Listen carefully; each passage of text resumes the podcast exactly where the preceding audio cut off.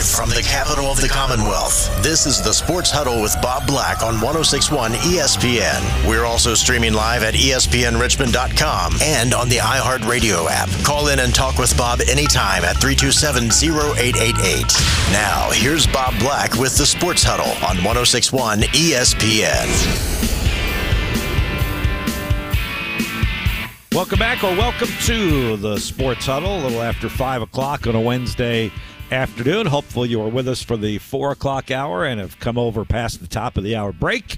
If you're just finishing up the day or getting in the car, or have an opportunity to tune in and you're just joining us, we appreciate you doing that. Remember, all our interviews are available in our audio vault, espnrichmond.com. Dave Riggert, voice of the JMU Dukes, was our guest in the 4 o'clock hour. Mike Burnop from the Virginia Tech Sports Network. We'll talk more about that in a little bit. Will be our guest here in the 5 o'clock hour. All right, uh, this has been a little disjointed because I've kind of gotten my thoughts and opinions in during different segments of the first hour. 804 327 0888 is our number to call in or text 327 0888. So the NCAA today uh, denied the waiver request of Joe Bamisile at VCU to play immediately because he has previously transferred a couple of times. Started out at Virginia Tech, actually started out originally committing to Northeastern never did go there to Northeastern, had a knee injury, wound up going to Virginia Tech, then transferred to George Washington, then transferred to Oklahoma, and has now transferred to VCU. And there have been some extenuating circumstances here. I'm not going to be the one to say that there haven't been. His dad, for crying out loud, had open heart surgery, so he has. And Joe himself has had some mental health situations uh, in which he has felt depressed and isolated and, you know, all of that is very serious stuff and needs to be addressed. And he said himself in his long expose today explaining why he submitted the waiver, uh, he has had help at, at these institutions, that there have been counseling and there have been people who have helped him along the way. But he did feel it was in his best interest at this point to come back home, to be back in the greater Richmond area for the family reasons and for his own personal health. And I don't I don't disagree with any of that. Um, but I also don't disagree with the NCAA saying, look, uh, you've transferred several times already. We are trying to crack down on this. And if I'm the NCAA, I'm telling Joe Bamisile and his family, we actually think it's in your best interest to take a year away from basketball. He's going to disagree with that, and VCU fans are going to disagree with that. But I do think you can make a case for that, that through all of these personal situations, he has tried to play through college basketball. In some cases, he's had great success. At, at GW, he had a terrific year. He was an All Atlantic 10 player. I think he was second or third team All Atlantic 10. He averaged like 16 points a game um, for, for, for GW. Um, so in some cases, he had success doing that and still taking care of his academics and his personal life and his family and and all of that. At Oklahoma, not so much. Uh, his playing time was reduced. Um, you know, they had more competition for spots on that team and for minutes, and it didn't really work out for him there.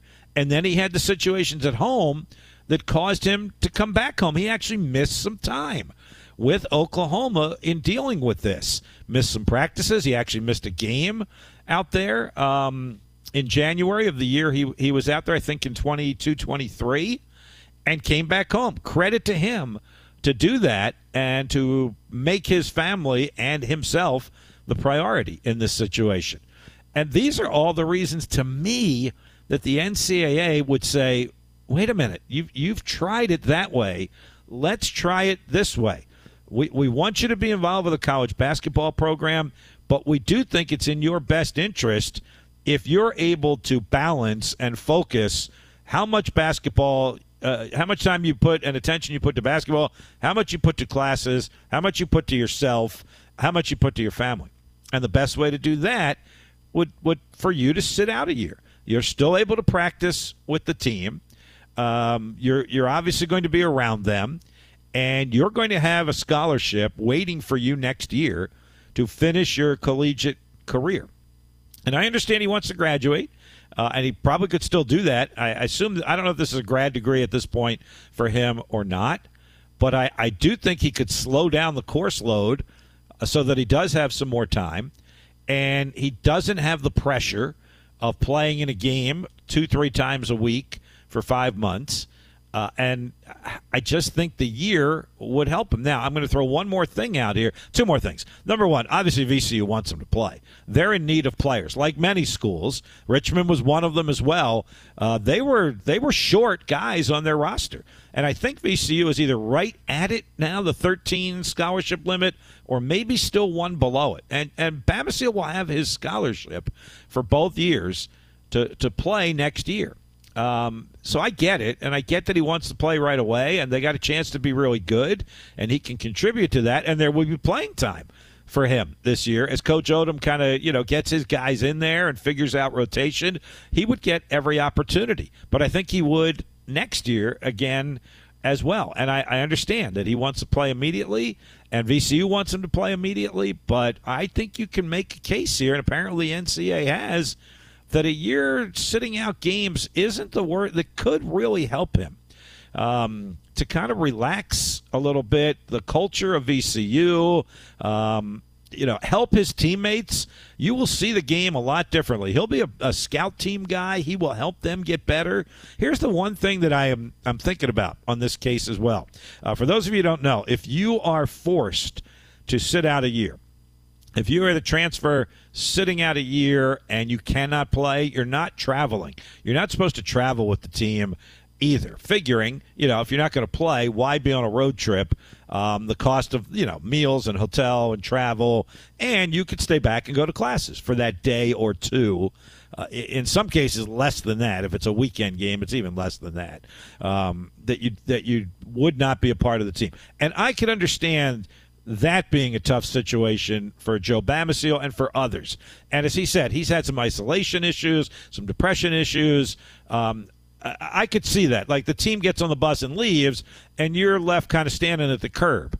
And I mean that figuratively, not literally. But he would be back in his dorm room, or he'd be back in his apartment, or he'd be in class when the bus leaves, or, you know, he'd be in the D hall or he'd be in the gym practicing, you know, by himself or with a support person, whatever. So I could almost see you making an allowance as, you know what, he can even continue to travel with the team. Their road trips are not 10 days long, they're not a week long. Uh, they're usually overnight, and the, and he could still be a part of the team. So, from a mental standpoint, an emotional standpoint, you know, he's very much a part of the team. And he, if he's away from his family, he may make the choice. You know what? The team's going on the road for this. Could be a three day trip. I'm, I'm staying back. I'll take care of my classes. I'll go take care of dad. I'll go help mom with work. Uh, all of that. So again, I'm I'm making the argument here that this is not a punishment in my eyes. And again, I am coming from a different era. Uh, I am not part of the um, what was the phrase that that uh, uh one of the coaches I talked to used the, the microwave generation meaning you know instant gratification, instant success, got to have it all right away. I've seen it enough times where guys have thrived after sitting out that year that they are just so much more comfortable. I got a thought on this. I'm waiting for it. Fire away. So AJ. this is definitely your wheelhouse more than mine. If, with all due respect, and and you've been a great mentor to me in the last eight months I've known you, I feel like this is Papa Black talking. Okay. If if I was this young man, and I sort of have been, uh, you ain't telling me anything. I I want to go out there when I want to go out there, and uh, I'm always a foot to the pedal type of guy. I would hate this if I was him. Why? Uh, because if I want to play, I want to play. Like I like to me, to me, I can't stand sitting out. I can't stand being on the sidelines. I, I got to go. I don't care how what's going on, how rough things are. If I'm ready, if I want to get out there, I don't want anybody holding me back. And I'm not saying that I'm right, but I do think you and me are coming from two different perspectives, and who knows which one is right or not. You probably you could be right. But I, I, I think this is actual, Daddy Black talk. It is, uh, but I, and I don't know if there's an actual right to it or not. But let me throw the other bugaboo at you. And th- he's probably the wrong guy to be using an example because I do think he's had some issues, and it probably is best for him to be back home But look, AJ, he's been at Virginia Tech. He's been at George Washington. He's been at Oklahoma. At at some point, I really want these guys and gals, and they, it just doesn't get as much notoriety, to plow through it one time, to fight through, you know. And he's had more than a speed bump. He's the wrong example in this case. But at the first sign of something going wrong, they've moved on somewhere else so that instantly they can play right away again. So him aside, you want accountability for these players that are not trying to that are trying to always find the better spot. I I, I respect. Yes, and let's remember this will be their third school already when this happens. Let's take Joe Bamisile out of the equation. I think he's a great guy. I know of him. I don't know him. I like I said, Richmond was interested in him. They spoke extremely highly of him. I'm glad he's back home at, at VCU. But let's again remember for anybody who is putting a waiver in, this is at least their third school in four or five years, right? Because it's the school they originally committed to. Then they transfer once and they can play right away. And now something's gone wrong again and they're going to a third school and they want to play right away again for the second time. And I think it's some I think at some point AJ, you just got to say enough is enough. It's hurting the game. It's hurting the programs. I'm using the word program specifically and not team because there's now a differentiation between each basketball team every year and a basketball program. And I've I've used that a, hundred times already. So Not that's to- all I'm saying. I'm not it- taking wait. I'm not taking their total freedom of movement away at all. I'm fine with that first one. I'm even fine with the second one if there's a you know overwhelming legitimate reason and the NCAA says you know what he really did need to make this move and a coaching change to me would would open that door. By the way. Uh, not not in the like the Oklahoma co- coach stayed the same. The VCU coach changed. That one that wouldn't be the way to go on this. But if there was a coaching change and they wanted to leave, I get that one too. You so know what's funny? Case by case. Like same thing with the NBA. It, it, it, I agree with you in some cir- circumstances, and others not so much. And who, where's their line? I, you, the, it seems like the genie is out of the box for both rules. Well, on this one, bottle. I think that's what they're doing here. They are taking them case by case. And in this case, if I was the NCAA and Joe Bamisile had presented that case to me, I I would have total sympathy and empathy for him, and I am glad he is back home. But I'm going to say, Joe, you tried it your way three times, and it, it hasn't worked. Let's try it our way this time. Take a year. That's what I'm saying. I, I again, I don't know all the particulars of the case, but that that you're right. Maybe I'm I'm. By the way, I'm proud to be Papa Black. By the way, I, I have no problem. I said that with all respect. I know. Well, that's that's fine. There's there's no more joy in life than being a parent and having your kids be successful and be in society and be doing you know the right things and having good lives. So I'm I'm happy if you want to put me in that chair as Papa Black. I I'm taking I'm definitely taking that one. All right, I know it's 5:14 already, but uh, Reggie's chomping at the bit here. Let me get him in, and then w- once again you'll do your great all-star job. This is why we don't let you take too many days off in a row, AJ, because that would be load management, and you'll figure it out so we get back on track. Hello, Reggie. I love it. Low management on the mic. I love it. Great job as always. you, you, you know, tell the brother come on down to Virginia Union, uh, Virginia State. We'll look out for him. There you go. You know, That's, Reggie, you just there you go. If he could have done that, you are absolutely right. He could have played at Virginia State or Virginia Union right away. He can make that transfer from D1 to D2 and he would have played right away. You're 100% correct. He could even play Randolph Macon. I think Macon's defending national champs in the basketball Right, but there, there's a different Reggie. Reggie, there, I know you're you're a little bit tongue in cheek there, but there's a difference there. There's no scholarship at Randolph Macon. He could still get a scholarship. D two gives scholarships. He could he could have gone to Union or, or State. Yeah, yeah.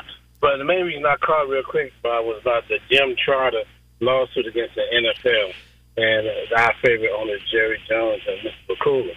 Now, you know yourself, Bob, and the years you've been in media, a lot of these um, NFL and these big time meetings with the owners are secretive. No, no media is nowhere involved. Why do I think this is Daniel Snyder, all hands in this somewhere with stuff being leaked? Something tells me that Mr. Snyder or a former coach of the Las Vegas Raiders might have leaked some information to this, uh, should we say, plaintiff, and his document is also public record. Something tells me that um, old Danny Boy is very upset. At the end of closing, the owners got sixty million dollars of his billion. Sixty million, not one million, not two, but sixty million. You don't think Daniel Snyder's still hot about that? I do.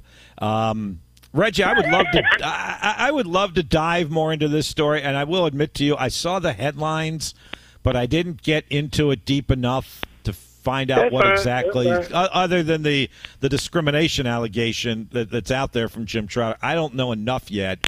Uh, I don't want to speak out of turn. That's that's for sure.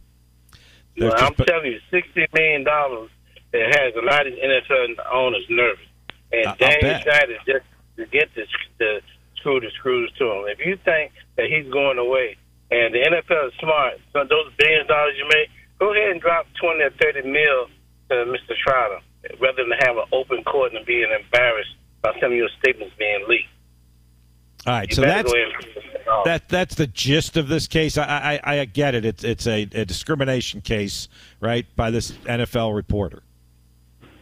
Yes, there's a lot more than that. But I'm just saying, All right. NFL, if you're smart, you better go ahead and settle because you Well- don't want an open court. Well, l- let me read up on it a little bit more, and that that'll be it. All of a sudden, we've got some heavy topics today. You know, I just- like I, what's that? It's your Agent? fault.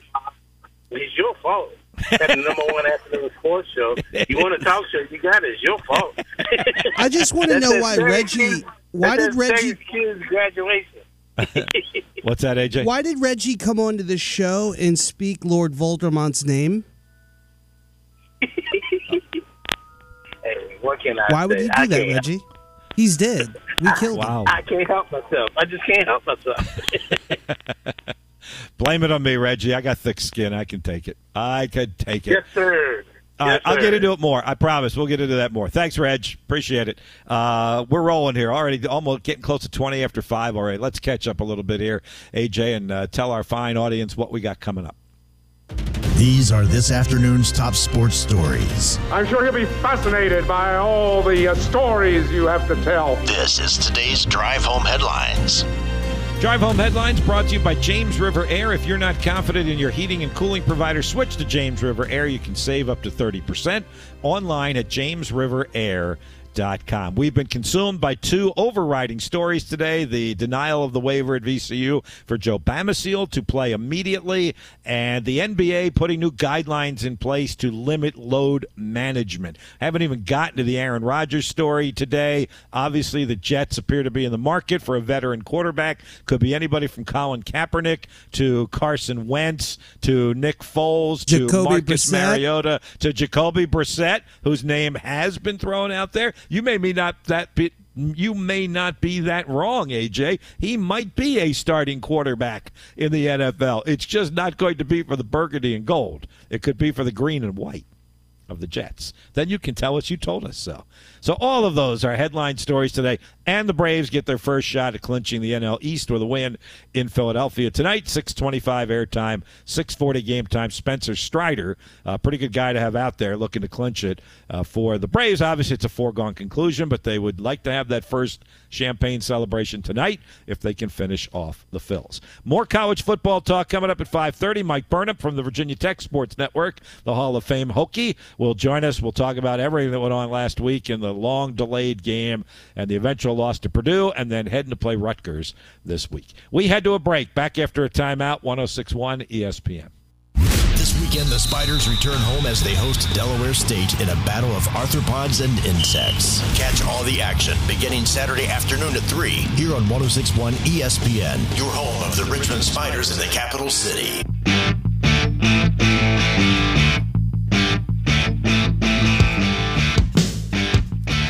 Couple more things on the NCAA Joe Bamisile thing today, and then I'm going to leave it alone. I think I've spoken my piece on it um, for quite some time now. I do think I misspoke. I think I said he originally committed to Northeastern. He actually first committed, at least according to the Times Dispatch story, to Northwestern. Uh, that's a big difference, by the way, uh, geographically, conference-wise, level of play, all of that. So, so out of high school, and he went to St. Chris, he went to Monacan, he went to Montverde Academy down in Florida. Uh, he committed to Northwestern, not Northeastern, and then eventually wound up signing with Virginia Tech, and then GW, and then Oklahoma, and now VCU. And just for kicks, I went back to the uh, the Spider schedule from the year he had the big year at George Washington, and he had a big game against Richmond. Uh, he had 29 against the Spiders. Although Richmond won the game, that was Richmond's NCAA year a couple of years back um, when they when they won the A10 championship and beat Iowa. Uh, uh went to the second round of the NCAA tournament, but in the game at GW, which Richmond did win, Joe Bamisile played almost the entire game and had 29 points, 11 of 22 from the floor, three three pointers, four for four at the free throw line, seven rebounds. Um, so look, whether he plays this year or next year, he he's likely to make a big shot or two against the Spiders, and people say, "Ah, told you, Black, told you."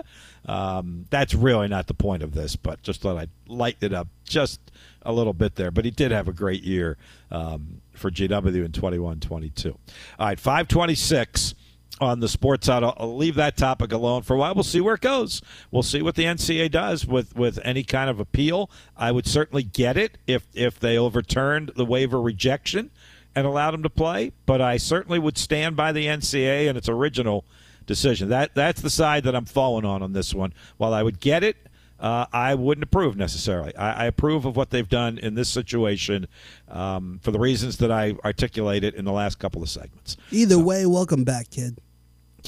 Who? Joe Bamisile back to Richmond? Yep. Yeah. I, I, I don't think I'm giving any inside info here, but I really think it, he was coming back and he was either going to play as a Richmond Spider or he was going to play as a VCU Ram, and I think that's a good thing. We want him back home. You know, whether he had issues or not, you like keeping the local guys local. So I'm, I'm glad he's back, uh, as, as you just said. All right. Uh, we'll be back in a moment. Mike Burnop from the Virginia Tech Radio Network is going to join us. We'll talk about everything that happened with the Hokies this weekend in the game against Purdue with the lengthy delay and a 24 17 win for the Boilermakers, scoring about midway through the fourth quarter to break that 17 17 tie and win it. And now Tech at 1 and 1 heads to Rutgers this weekend. Uh, Mike Burnop, always one of my favorite guests, will join us next on the Sports Huddle. Think we can safely say the Braves will take the NL East. Now it's time for them to wrap up the league's best record with plenty of critical matchups still remaining. Hear all the action here on 1061 ESPN Richmond, your home for the Atlanta Braves.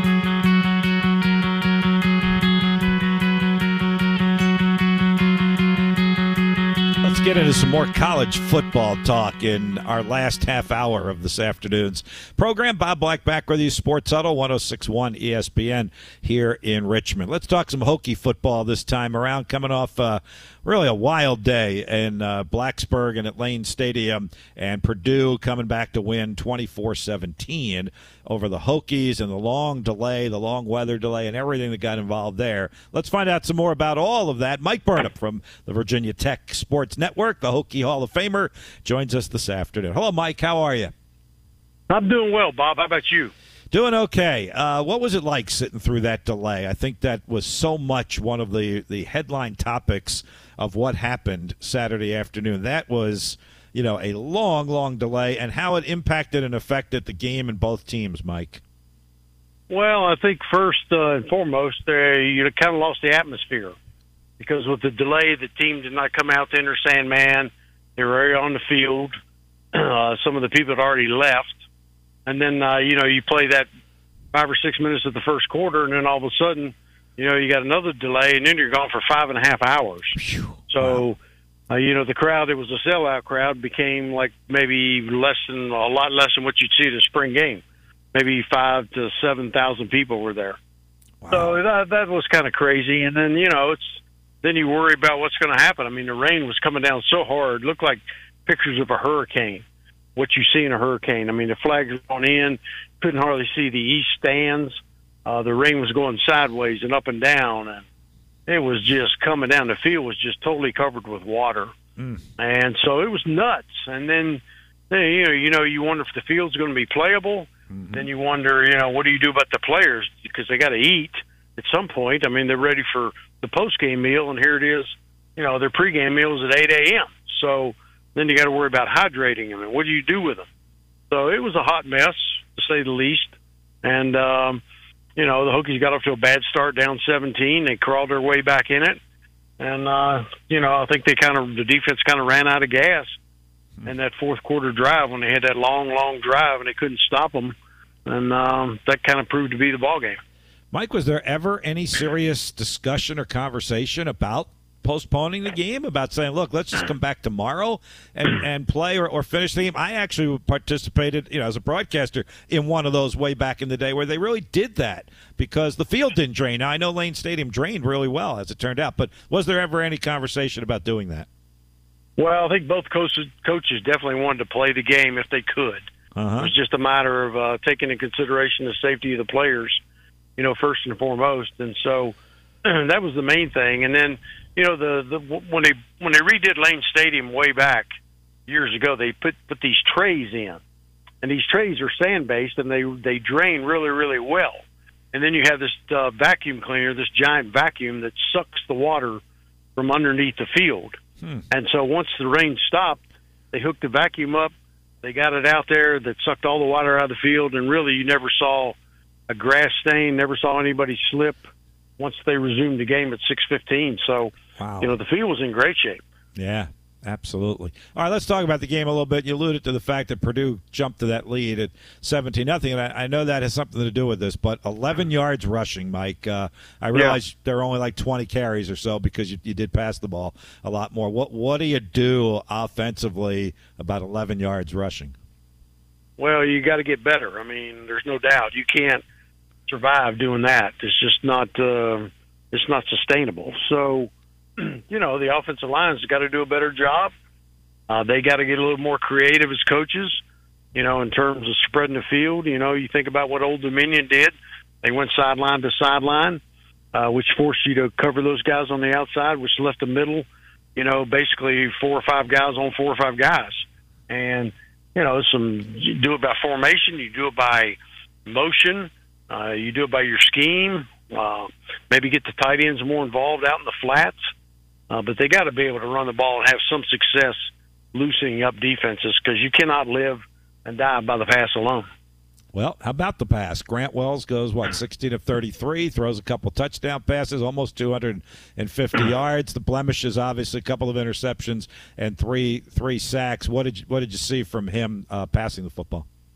Well, just like against Old Dominion, Bob, you think about it, the quarterback gets too much credit, too much blame, right? Yeah. Uh-huh. So he's got three touchdowns against Old Dominion, looked great, no turnovers, everything is beautiful, right? So then he comes out here, wide receiver runs the wrong route on one of the interceptions, and the second one gets tipped. So are those his fault? You know, well, he's going to get the blame for it. So he didn't play that bad, and um, you know, it's just one of those things when you have no running game and you're just forced to just throw the ball. It's going to be a little more difficult. And then how about Kyron Drones has to come in there at the eight or nine yard line mm-hmm. late in the game because Grant took that low shot. And, you know, for him, talk about pressure now. Here you're down by seven. You're sitting there at the eight or nine yard line. You got 90 yards of real estate in front of you. You need a touchdown to tie. You know, he threw that great pass to right. He had a nice run with his legs, but he then he ended up with four incompletions. But I think it showed a little bit about what he's made of. So he's going to get a lot of reps this week, obviously, with Grant banged up a little bit, and uh, we'll see, you know, how the treatment goes for Grant uh, heading into Saturday. All right. What about Saturday? How? What do you think of the bounce back ability of this team, uh, Mike? Because that you know that was a long day and it didn't end in a victory and and all of that, and now you got to head up to Rutgers. Yeah, it's not going to be easy uh, by any stretch. Rutgers' defense is really talented. you know, Schiano does a great job with that team, uh, those coaches. Uh, and so, you know, there's a history between he and obviously Brent Pry. Uh, you know, their defense is really stout. They're going to come after you. They're going to attack you. Uh, they're stingy. You know, they've only given up a total of 14 points. You know, now albeit it's against Northwestern, who you have to question their motivation for playing football this year with everything that went on mm-hmm. in that locker room and the coach and the, the hazing and all that. You know, how excited are they to play? And then mm-hmm. Temple, you don't know how good they are, but you know, you sit there and they scored 23 points in the fourth quarter, did Rutgers to beat Temple. So I think clearly this is the best team Schiano is going to see on the season too, and they got to be maybe thinking looking ahead to Michigan a little bit next week. So, you know, I think the Hokies need to do what Purdue did. You know, Brent Pry talked about that, Bob. He said, you know what, Purdue, they got they lost a tough one to Fresno State. They're going to come in here with a chip in their shoulder. And they got off to a great start, scored those 17 straight points, picked the defense apart. And, um, you know, I think that's what the Hokies' mindset has to be. Hey, we got to get back on track because they knew they had to come out of this non-conference schedule. If you want to have a good year, you know, you're hoping to be four and zero, three and one at the worst. Now you're sitting there one and one. Mm-hmm. How much of that do you think starts on the defensive side? I just think you know the defensive mentality can kind of exude that chip on the shoulder, maybe even a little bit better than the offense. Well, yeah, I mean they can set the tone surely, and they weren't able to do that right. uh, against uh, Purdue the other day. And you know, and then it got to be the point where the offense couldn't move the ball, and so the defense was on the field. I mean, time of possession, Bob was 16 minutes. I mean, I mean, think about it; it's longer than a quarter, right? So, I mean, they did some good things in the game. They only had three penalties. You know, they they did some nice stuff in there, but gosh, you can't lose the turnover battle. That's the one stat that's going to get you every time. They scored seven points off that interception, and you lose by seven. I mean, it's not rocket science. You got to protect the ball, play clean, and you got to make some plays and play complementary football. And they did not do that against Purdue. Yeah, and it does. Sometimes time of possession can be deceiving. You know that as well as anybody, but it doesn't sound like it in this case. And I guess the other number, you know, I would look at is the two for twelve on third down. If you want to keep oh, the yeah. ball in your hands, you better you better be a little more successful than that. How much of that was third down, Mike? And uh, co- coaches all the time point to third down as a result of first and second down. Oh, that's it. Because you get behind the, the sticks and you're in trouble. You know, the longer it is, the harder it is to convert, and that's what the Hokies found a few times. They got themselves behind the sticks. They were in trouble, and uh, you know it's a tougher ask uh, to get a third down conversion. So yeah, two of twelve is not good enough. You know, last week they were fifty percent. This week they're two of twelve, and you know, you look at Purdue, they were seven of seventeen. They did much much better on the money down. Mm-hmm. Hey, uh, finishing up with Mike Burnop here from Virginia Tech Sports Network. You, you alluded to this, and that's the the pre the non conference schedule, um, Mike. So you got two to go here, right? Rutgers and and Marshall, and you mentioned it. You know, if you can get these two, you can get out of this thing three and one do you kind of call this, you know, crossroads part of the schedule, even though it's still September and it's this early and you haven't even played an ACC game yet? Well, I think the, the, the thing was try to set the tone for the season, mm-hmm. try to get some confidence, try to get some momentum. A lot of young guys on that team, you know, see if you can kind of just uh, get going in the right direction. And now, you know, you face adversity at home, you lose a home game, which you never expect to lose, and that's been – you know, all too common here the last few years. And so now you got to go on the road for two, and they've drawn great crowds. Both of their home games, they've had great crowds. This is three in a row for them at home. So, mm. you know, it, it's not the most ideal situation. So, yeah, you wanted to get out of there with a lot of confidence, and so this is a big game for them in terms of that, having to go on the road next week to Marshall. Yeah, absolutely. Great bounce back opportunity for the uh, for the Hokies this week up there in Piscataway. Uh, Mike, as always, appreciate it. Thanks. Uh, safe travels up there, and uh, hope you guys come back with a W. I appreciate it, Bob. Always good to be on with you. Take care of yourself. All right, thank you, Mike. Mike Burnop, Virginia Tech uh, Sports Network. He'll be on the call with Bill Roth uh, of that game at Rutgers. It's a 3:30 game on on uh, Saturday afternoon up there. And I mean, he does make some good points, and I, I would say that they are a little bit at the crossroads of their season here. Um, if they don't get, you know, at least one of these two, and maybe even both of them, it's going to be tough getting into ACC play for Virginia Tech. They go Pitt, Florida State, Wake Forest. And, you know, Syracuse after that at home, which is off to a good start, but, you know, who knows yet on them. Uh, Louisville, much improved, it seems, this year as well. So this is not going to get any easier. And you would like to get into ACC play on the heels of a couple of victories to give you, you know, a little bit of a push moving forward. So that's one to really keep an eye on this weekend, which is the Virginia Tech at. Um, at Rutgers game this weekend. I'm just looking at some of the others. We already mentioned the Delaware State Richmond game. William Mary's on the road at Charleston Southern this weekend. Uh, Old Dominion's got Wake Forest at home. That could be an intriguing game. Wake's off to another good start. Uh, going to be another good team there at Old Dominion. Uh, Monarchs coming off a win, so they'll feel better. Uh, Liberty's off to a good start. Uh, they play at Buffalo on on Saturday, so there's uh, another one to kind of take a look at as well. All right, let's get a break in here, uh, and we'll come back with the final segment of our show already for this afternoon. We've kind of rolled through this thing, and we'll do that in one more segment when we come back after a timeout. Uh, AJ's pushing the buttons. Bob Black with you, hosting remotely on a Wednesday afternoon, and we'll take it home for you after a timeout. 1061 ESPN. Spiders? Well, you've got them. 1061 ESPN is your exclusive radio home for all things Spiders athletics in the River City all year long.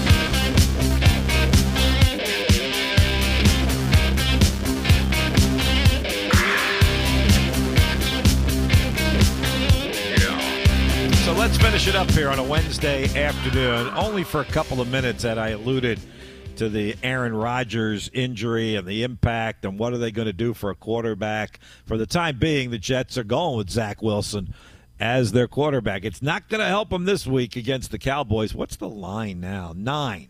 The combination of no Aaron Rodgers for the Jets and the Cowboys coming off a 40 to nothing victory has given us, I'm going to venture to say, the widest uh, point spread in the league this week. I'm scrolling quickly. The Niners are eight point favorites on the Rams. And I think that's it. So nine is, well, I take that back. How about that?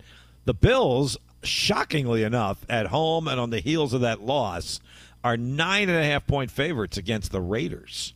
Huh. That's weird. That is weird, isn't it? You know, I don't follow this that closely. You and Matt, much more so. That's a little weird, isn't it? Uh, I guess they felt that was just a an aberration by Josh Allen and company. I don't know. That's Uh, so they, weird. I may play it. They are. I, I I wouldn't blame you. That they're nine and a half point favorites against the Raiders, who won their first game over the Broncos, who are now three and a half point favorites against the Commanders. Far be it from me to question all of this because those guys and gals in Las Vegas, they know way more than I do. That's why the chandeliers are so nice in Vegas. They seem to make a lot of money off Garoppolo. That's one thing I do know. Yeah, yeah. Um, so now there's this this outcry amongst players all over the league that's not new either, but they certainly want uh, MetLife to rip up the artificial turf and put grass down, and they want all fields in the NFL now to go back to natural grass, which I agree with. I in this day and age with technology the way it is, you even heard Mike Burnop talking about what they do at Lane Stadium now with the drainage system and all of that. Um, I, I think you could do that so that you would have a better playing surface. I hated turf. Yeah, I, I, most players do. There's no, uh, you know, uh, the famous line came from the the former uh, Phillies kind of controversial player from way back in the day when AstroTurf was just starting out, and it was called AstroTurf. Richie Allen, Dick Allen, who played for the Phillies and the White Sox and a couple of other teams, was asked about it, and he said, "If a horse can't eat it, I'm not playing on it." you ever I, fall on it? Which I, I, yes, I have, and I mean, Robins Stadium still has the turf, and I, I wish that they could do something and put put grass down there as well. Um, and uh, you know what's interesting, AJ, about that? I'm kind of drawing uh, a wide parallel here, but we go to Michigan State Saturday, and a lot of our conversation before the game and after the game was about playing in that stadium, 70,000 people and all that. But I had more than one player who said, you know what was great about Michigan Stadium? The grass surface.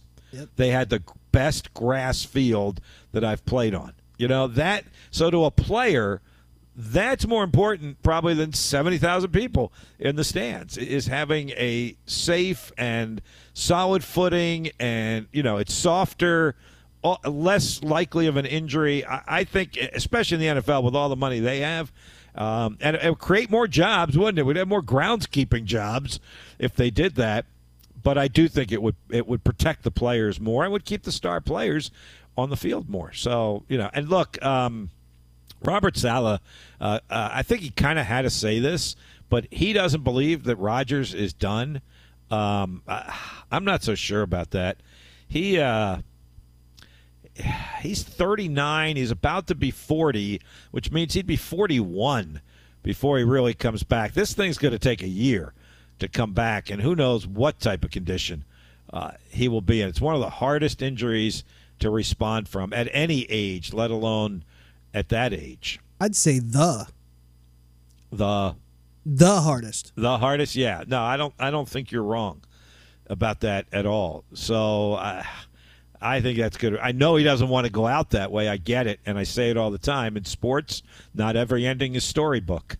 We like them when they are storybook endings, but I, not everyone is.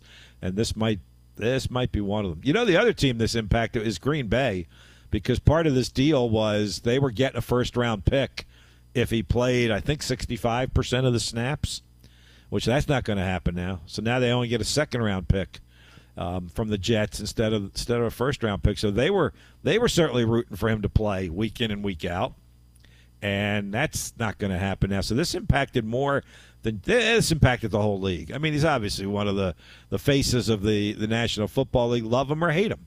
And I think everybody wanted to see if he could do it one more time with the Jets. And now that's that's not going to happen. I don't know where the Jets turn. I, I get that in the short term they're, they're going to give Zach Wilson the chance. I think that's good for their locker room. Obviously, it's good for Zach Wilson, but we'll see. They start losing some games. Uh, where will they turn? They've made some calls already out there. I think I'm, you know, I, I know Colin Kaepernick wants to come back at all, but uh, you need somebody who's like game ready right now, and I'm just not sure that's your answer. I think you need a guy who's probably been in training camp somewhere, or or at least within the last year has been playing. Meaning guys like Nick Foles and, and Carson Wentz, um, and then some of the backups around the league who might be available for a you know a price like a Jacoby Brissett or a Marcus Mariota, guys like that would probably help them a little bit more. But I don't blame uh, Robert Saleh for sticking with his backup right now, for at least giving Jet, him another Jets shot. fans do. I know they do. I know. I mean, I, and I haven't really looked on all the Jets and New York papers and, and sites. Is there like a prevailing guy that they want? There's not an obvious name, is there? Uh, you know, there's people pretending that it's going to be Tom Brady. Hopefully, Oh, a lot of people on. think That's Jacoby not- Brissett. They're mainly saying anyone but Carson Wentz. Oh, come on. Right. I, well, I don't blame him for that. I wouldn't go Carson Wentz either. Don't don't get me wrong. But the Tom Brady thing, come on. That's No wishful way. thinking. Yeah. No way. No way. That's the way we're ending this show. That's for sure. All right, music's playing. I mean, time for us to get out of here. Braves baseball on at just a little bit at 625 in Philadelphia. Their first shot at clinching the NL East for a sixth consecutive year. Thanks to our guest this afternoon. You just heard from Mike Burnop talking some Virginia Tech football. Dave Riggert, the 4 o'clock hour, talking some JMU football. In studio tomorrow with Sean Robertson from CBS 6. Uh, so we're looking forward to doing that. We'll have a feel good Thursday edition of the Sports Huddle tomorrow afternoon. AJ, I know you're out for the next couple days. Have a good weekend, long weekend. Uh, I know it's a work related weekend, and we'll get back with you at the beginning of next week. Great job as always this afternoon. All right, uh, we'll do it all over again tomorrow. We'll talk to you from studio at 4 o'clock tomorrow with the next Sports Huddle right here, 1061. Troy is not better than My Virginia. doctor told me my cholesterol is borderline.